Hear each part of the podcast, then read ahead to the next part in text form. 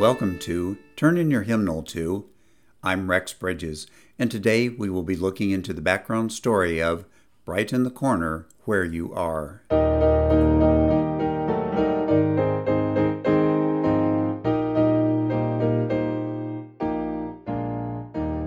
Brighten the Corner Where You Are, 1913. You are the light of the world, Matthew 5:14a. In August 1874, a Methodist minister named John Heyl Vincent organized a Sunday school training camp beside beautiful Lake Chautauqua in upstate New York. Families came for two week summer camps that combined recreation, entertainment, and Sunday school training sessions. It was an enormous hit, and over the next several decades, the quote unquote Chautauqua Circuit spread to other areas and quickly outgrew its Sunday school origins.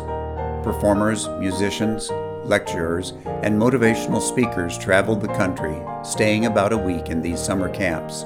Enormous audiences gathered to enjoy Broadway hits, popular plays, and stars from the Metropolitan Opera. Speakers like William Jennings Bryan drew thousands and Theodore Roosevelt called the Chautauqua Circuit the most American thing in America. In 1912, Ina Duley Ogden received an invitation to be a Chautauqua Circuit speaker. Having long felt God's calling on her life, she was tremendously excited by the possibilities of motivating thousands of people for the cause of Christ. But as she was packing for the tour, her father was seriously injured in a wreck of one of those newfangled, quote unquote, horseless carriages. Ina, deeply distressed, canceled her travel plans to care for him. Though bitterly disappointed, she was able to surrender the disappointment to God and trust His purposes. Making up her mind to be a blessing wherever she was, she concluded that even if she couldn't minister to thousands, she could be a blessing to one, her father, and to those around him. She sat down and wrote, Do not wait until some deed of greatness you may do do not wait to shed your light afar. Do the many duties ever near you now be true. Brighten the corner where you are. After this poem was set to music by Charles H. Gabriel, it was discovered by Homer Rodeheaver, the song director for Billy Sunday's evangelistic campaigns.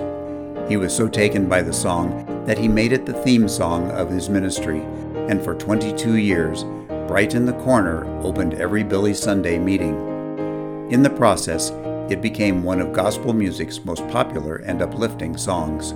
Instead of speaking to thousands, Ina Duley Ogden has ministered to millions. Do not wait until some deed of greatness you may do. Do not wait to shed your light afar. To the many duties ever near you now be true. Brighten the corner where you are. Brighten the corner, shine for Jesus where you are. Brighten the corner where you are. Someone far from harbor you may guide across the bar. Brighten the corner where you are. Just above our clouded skies that you may help to clear, let not narrow self your way debar. Though into one heart alone may fall your song of cheer, brighten the corner where you are. Brighten the corner, shine for Jesus where you are. Brighten the corner where you Someone far from harbor you may guide across the bar. Brighten the corner where you are. Here for all your talent you may surely find a need. Here reflect the bright and morning star. Even from your humble hand the bread of life may feed. Brighten the corner where you are. Brighten the corner, where you are. Brighten the corner where you are. Someone far from harbor you may guide across the bar. Brighten the corner where you are. Someone far from harbor you may guide across the bar. brighten the corner, brighten the corner, brighten the corner where you are.